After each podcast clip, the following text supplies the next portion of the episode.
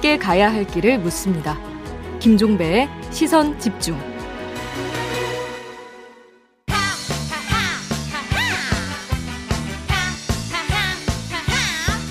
네, 저희 개편과 함께 저희 시선 집중의 식구가 되신 국민의힘 하태경 의원 전화로 연결하겠습니다. 나와 계시죠?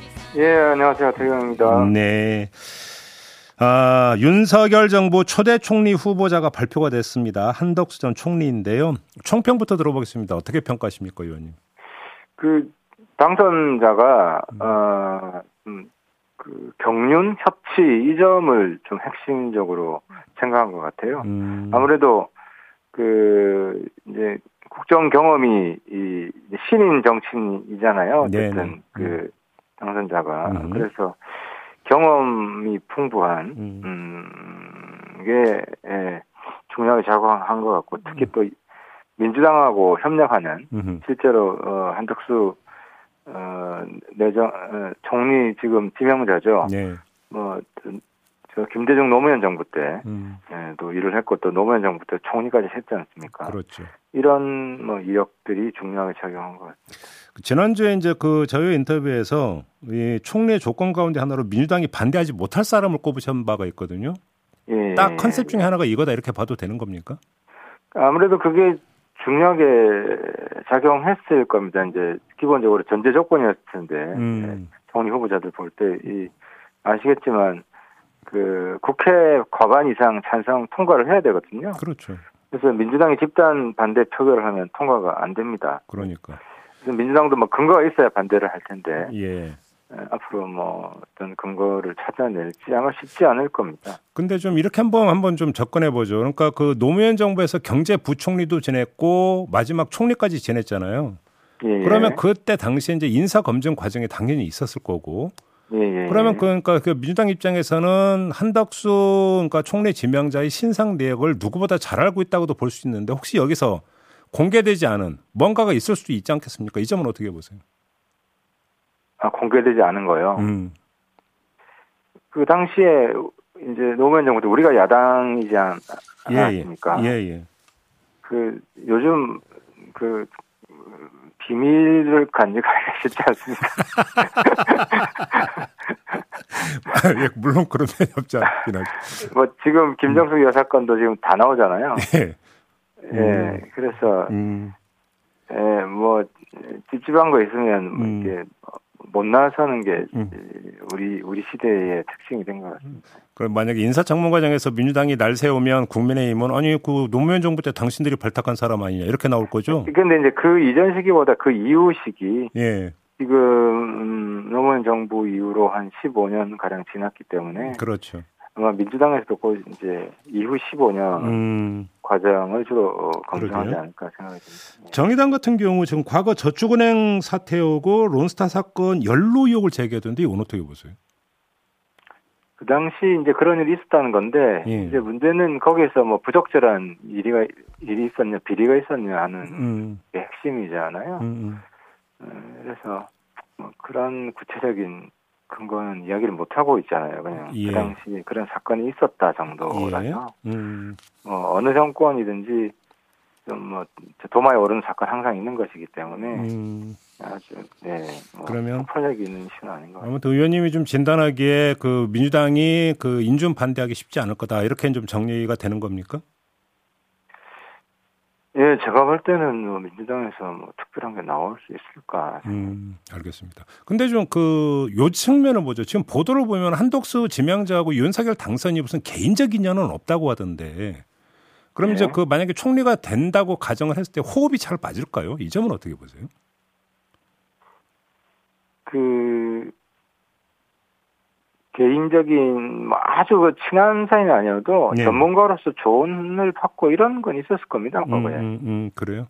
예, 예, 인간적으로 뭐 가깝지는 않더라도 예. 어, 뭐 어, 저도 어, 개인적으로 친하지 않아도 그 분야에 뛰어난 분들한테는 음. 한 번씩 전화 걸어서 의견도 물어보고 음. 이제 그 정도 관계는 있지 않을까 생각이 됩니다. 아예 없지는 않을 겁니다. 근데 아무튼 이제 보도를 보면은 그 두 분 사이에는 개인적 인연은 없고 오히려 이제 그러니까 네. 밖에서 추천을 해서 요번에 이제 그 지명이 된 케이스 이런 식으로 보도가 나오더라고요.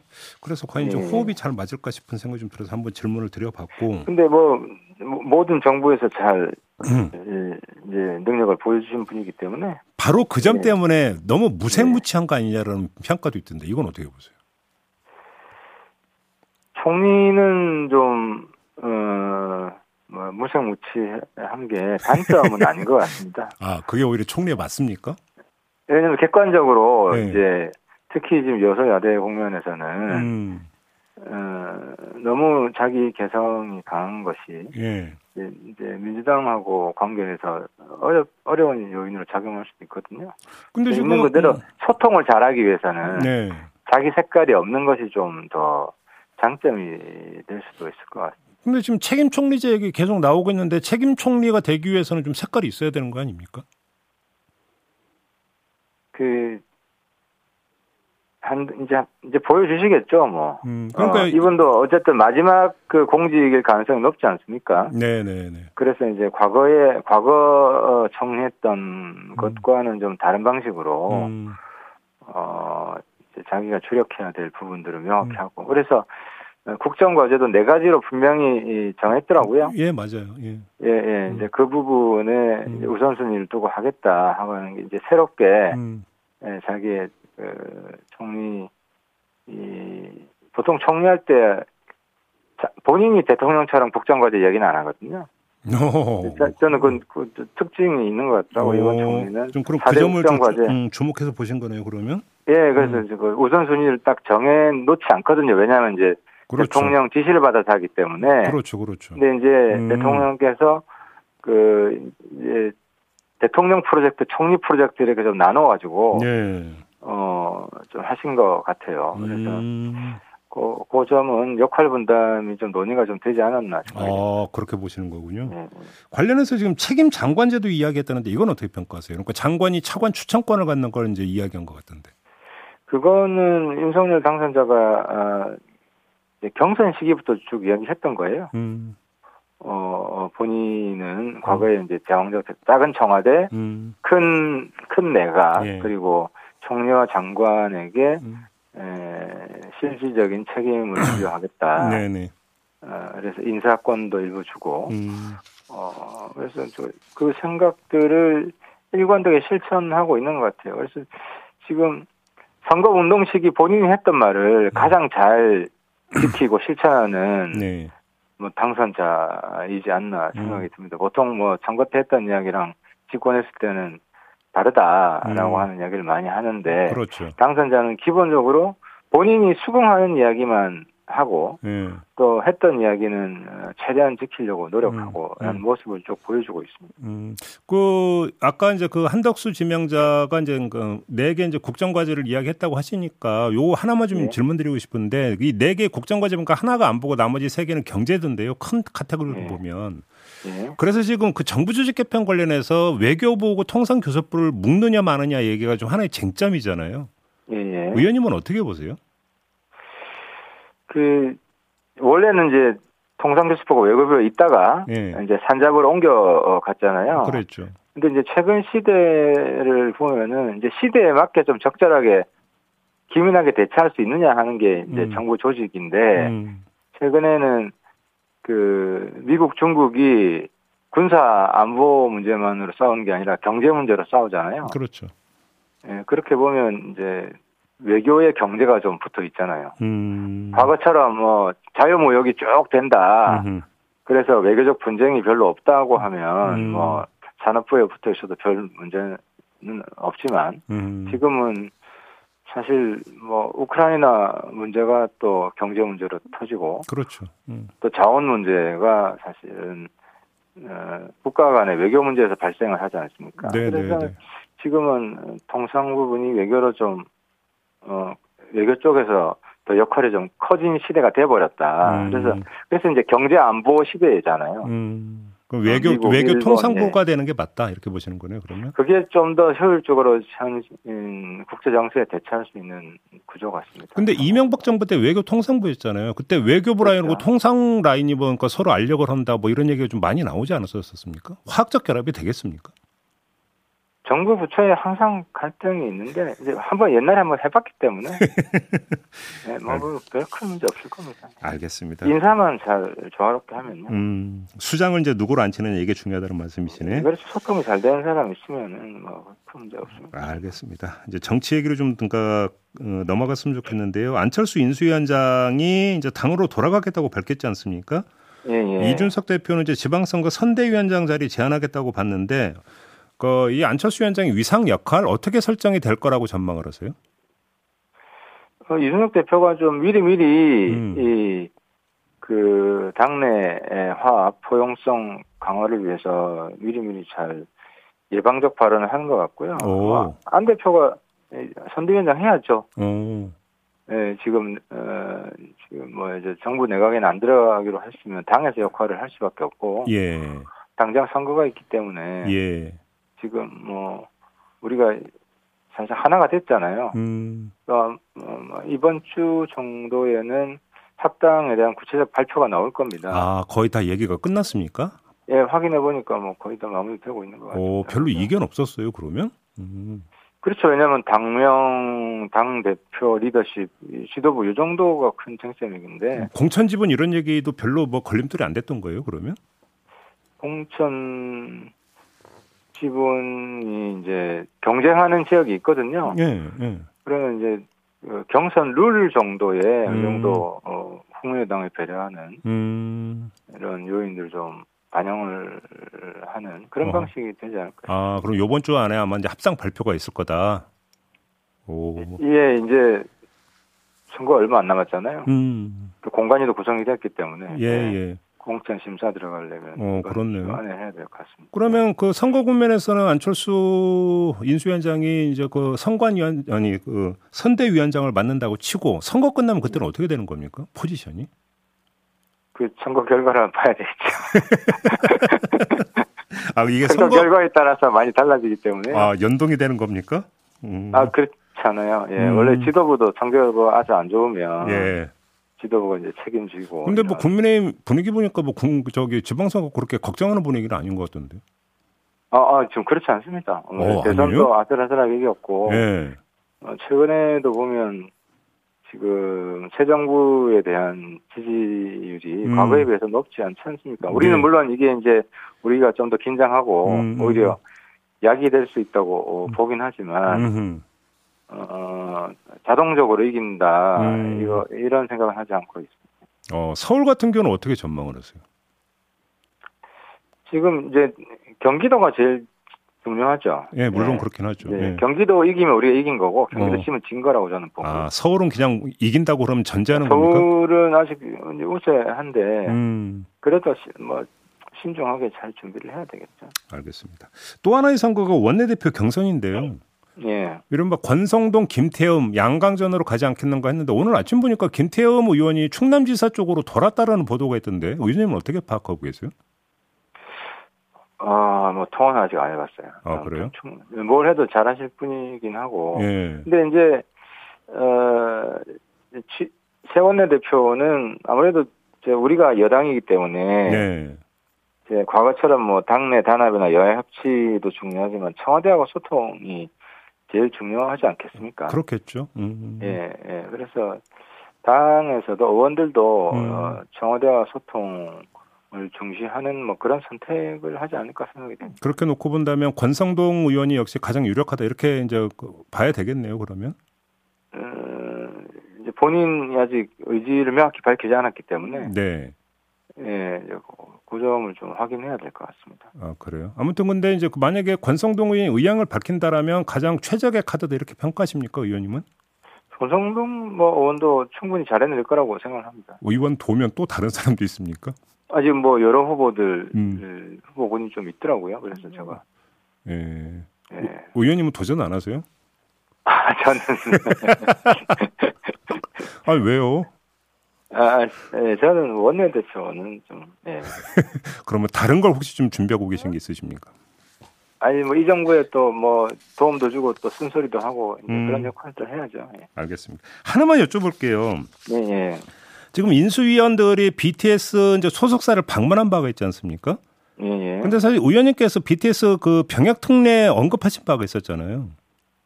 했다가 아, 저 철회했죠. 예. 아 철회했습니까? 그 명, 명확히 이야기하면 음. 이제 당시 제가 얘기했던 건 형평성인데 음. 예를 들어 뭐 어, 국악 잘하는 사람은 지금 음. 병역 특혜가 있거든요. 성악 음. 잘하는 사람, 음, 음, 국악 잘하고 성악 잘하는 사람이 있는데 대중 가수는 그게 특혜가 없어요. 그러니까요. 그래서 네. 특혜 줄 거면 다 주고 안 주면 다 안 줘라. 이게 제 주장이었어요. 근데 뭐 철회한 다음에 그래서. 다시 혹시 꺼내드실 계획은 없으십니까? 예, 지금은 없고 저는 그때 이제 그래서 성악이나 국악도 주지 마라. 네. 어, 왜냐하면 이제 군 병력이 할수록 줄어들고 있기 때문에 음, 음. 예, 다 같이 특혜를 없애는 방향이 더 바람직한 음. 방향이다. 예. 인구 인구가 좀 줄어들고 있어서 음, 음, 음, 그 입장을 계속 견지하고 있습니다. 알겠습니다. 자 여기까지 할게요. 고맙습니다, 의원님. 네, 감사합니다. 네, 국민의힘의 하태경 의원이었습니다.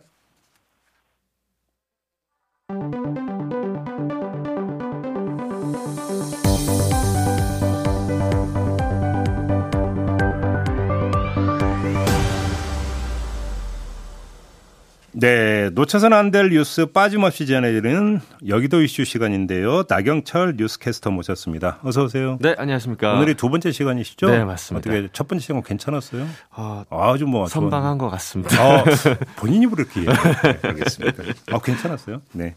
자, 첫 번째 이슈 가 볼까요? 네, 아, 지방선거 앞두고 도정은 뒷전이라는 제목을 음, 붙여봤습니다. 음, 음. 자, 6일 지방선거 이제 두 달여 앞으로 다가왔는데요. 음. 물론 뭐 이런 선거가 있을 때마다 현직 의원들의 사퇴가 잇따르는 건 뭐 우리가 자주 음, 봐온 그렇죠. 일이긴 하지만 그렇죠. 음. 특히나 이번엔 경북 도의원들의 줄 사퇴가 도마 위에 또 올랐습니다. 도의원들? 예, 맞습니다. 음. 지금 경북도 의원 수가 59명인데요. 네. 이 중에서 11명이 이미 기초단체장 출마를 위해서 의원직을 사퇴를 했고요. 오호. 여기에다가 서너 명이 더 지금 출마를 저울질하고 있어서 이 도정 공백에 대한 우려가 상당히 큰 상황입니다. 오, 그럼 열 너댓 명이 지금 기초 단체장 도전 의사를 밝힌 거다 이렇게 봐야 되는 건가요? 그렇죠. 결코 이야. 적지 않은 숫자인데요. 20%가 넘는 거 아니에요? 이러면? 네, 맞습니다. 음, 음. 상당합니다. 음, 음. 사실 이 공직선거법상으로 광역 의원이 기초 단체장 선거에 출마하는 경우에 사퇴 시한이 선거일 30일 전 그러니까 뭐 이번 지방선거로 치면 5월 2일까지만 사퇴를 하면 되는 건데요. 네. 벌써부터 이렇게 사퇴 러시가 이어지는 게 이 정당 공천을 위한 경선 과정 아, 때문입니다. 아, 경선이 임해야 되니까. 네. 음, 음. 자 지금 말씀드린 경북도 의원들은 모두 국민의힘 소속인데요. 사실 경북 지역은 당에서 공천만 되면 그렇죠. 당선으로 이어질 확률이 높잖아요. 그렇죠. 그래서 음. 결국 이들에게는 공천 경쟁이 더 중요한 상황인 거죠. 음. 물론 뭐 이 선거를 위해서 사퇴하는 것만을 두고 비난을 할 수는 없습니다. 네. 뭐 이것도 개인의 선택이라고 우리가 볼 수 있기 음, 때문에. 네, 그렇죠. 네. 하지만 그 이들이 도의원으로서 의정 활동을 어떻게 했느냐를 살펴보면 음흠. 조금 좀 우려스러울 수밖에 없습니다. 왜요? 왜냐하면 음. 임기 중에 도정 질문 아니면 5분 자유 발언을 한 번도 하지 않은 네? 의원들도 많다고 하고요. 마이크 잡아본 의원이 그런 것 같습니다. 오, 그래요? 자, 그리고 조례안을 대표 발의한 사례도 대부분이 조금 평균치를 밑도는 등 이 도정 음. 활동을 충실히 했는가에 의문을 갖게 하는 수치들이 굉장히 많이 나왔습니다. 오. 우리가 뭐 지방자치를 풀뿌리 민주주의라고 하잖아요. 음. 근데 혹시나 이 도의원 자리를 기초단체장을 위한 디딤돌로만 생각하고 있는 건 아닌지 의문이 생길 수밖에 없습니다. 아니 절에 발의도 안 해. 마이크도 안 잡아. 월급은 나와.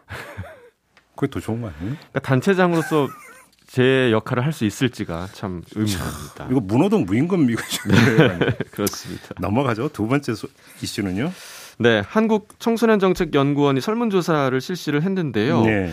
어, 최종 학교 졸업 후에 첫 일자리를 가진 임금 근로자 청년 중에서 정규직이 66.6%, 음흠. 또 비정규직이 33.4%인 것으로 나타났습니다. 3분의 1이네요, 딱. 네, 그러니까 음. 3명 중에 1명이 비정규직으로 사회생활 시작한다 이렇게 답한 건데요. 예. 여기서 이 첫 사회생활에 해당하는 건 우리가 흔히 말하는 알바, 그러니까 아르바이트도 아. 포함돼 있고요. 아. 아 니면 뭐 가족 사업체에서 일하는 그런 경우 등도 포함이 돼 있습니다. 네. 그러니까 다시 말해서 정식 직장으로 보기 어려운 그런 음, 일의 음. 형태들이 포함이 된 거죠. 음. 그만큼 우리 청년들이 안심하고 일할 수 있는 일자리 구하기가 힘들다는 뜻일 텐데요. 네. 또 학교 졸업 후에 첫 취업까지 걸리는 시간이 평균 11개월인 것으로 조사가 됐습니다. 1년은 아, 그냥 취업 재수생으로 지낸다. 그렇습니다. 음. 그러니까 사실 이 1년이라는 시간이 청년들 개인 개인에게는 아주 좀 불안정하고 또 힘든 시간이라는 건 두말할 것도 없고요. 그럼요. 음. 국가적으로 봐도 인적 자원이 낭비되는 시간이기도 음, 하거든요. 사실 뭐 모든 정부가 출범을 할 때 뭐 양질의 일자리 창출을 하겠다 네. 이렇게 이제 국정과제로 내세우긴 하는데 네. 청년들의 고통의 시간이 크게 나아지지 않는다는 게 참 안타까운 현실인 것 같습니다. 그러게요. 그 며칠 전이었죠. 우리나라 4대 학회 학자들이 공동 학술 대회 개최했는데요. 음. 이 자리에서 이 윤석열 정부가 추진해야 할 가장 시급한 국정 과제가 좋은 일자리의 지속 가능한 창출이라는 의견이 모아졌습니다. 네. 부디 좀 새 정부에서는 청년들의 고통이 조금이나마 덜어질 수 있길 기대해 보겠습니다. 아, 저희 집에도 지금 대학교 4학년인데 이제 고시네요. 네. 아, 남 얘기가 아닌데. 네, 그렇습니다. 자, 마지막 이슈가죠. 자, 우리 시간으로 잠시 뒤 오전 9시부터 1시간 남짓 남았는데요. 네. 미국 최고권의 음악상입니다. 그래미 시상식이 시작을 합니다. 오호, 당연히 우리의 관심이 방탄소년단의 수상에 쏠릴 수밖에 음, 없죠. 음, 음, 음. 사실 지난해 좀 기대감이 컸었는데 조금 아쉬운 결과가 나왔습니다. 그래서 어, 그래미 어워드가 유색인종 또 비영어권 아티스트들에게 너무 배타적인 거 아니냐 그런 음. 비판을 또 받기도 했습니다. 예. 그런데 올해 그래미 어워드는 시스템적으로 조금 더 투명성을 높이는 작업을 했다고 해서 음. 이 BTS의 수상 가능성에 낙관적인 전망이 나오고 있습니다. 예. 특히나 빌보드 뮤직 어워즈 또 아메리칸 뮤직 어워즈에 이어서 그래미에서도 수상을 하게 된다면 그야말로 그랜드슬램을 달성하게 되는 거라서 더 큰 기대가 있는 상황이고요. 예. 방금 인터뷰에서도 하태경 의원 뭐 병역 음. 특례 문제 음. 이야기하셨듯이 음. 아직까지는 이제 어 재론의 여지가 있는 부분인 것 같고요. 네. 그리고 또 이틀 전이었죠. 안철수 인수위원장이 BTS 소속사 하이브를 찾아서 음. 방시혁 의장 등과 간담회를 음. 하면서 음. 어, 우리 케이팝 산업에 대해서 좀 힘을 실어주는 발언을 하기도 했습니다. 네 네. 네. 사실 뭐 어, 수상을 할지 안 할지는 아직은 결정이 되진 않았지만 음. 어, 정치권이 단순히 좀 BTS의 성공에 편승하지 말고 어, 우리 문화 산업에 좀 제대로 된 지원을 해줬으면 좋겠다라는 음흠. 바람을 가져보고요. 네. 이번 그 시상식 그이 부문의 경쟁자들 정말 쟁쟁한 경쟁자들이거든요. 음. 그래서 BTS가 오늘 어떤 낭보를 들려줄지 잠시 네. 후 입니다. 기대를 해보도록 하겠습니다. 그러니까요. 숟가락 얹지 말고 네. 쌀농사니까 도움이나 줘라. 이런 이야기가 되는 거죠. 큰 도움 줬으면 좋겠습니다. 알겠습니다. 자, 이렇게 마무리하겠습니다. 나경철 뉴스캐스터와 함께했습니다. 고맙습니다. 네, 고맙습니다. 네, 시선 집중 2부 마무리하고 8시 3부로 이어가겠습니다. 잠시만요.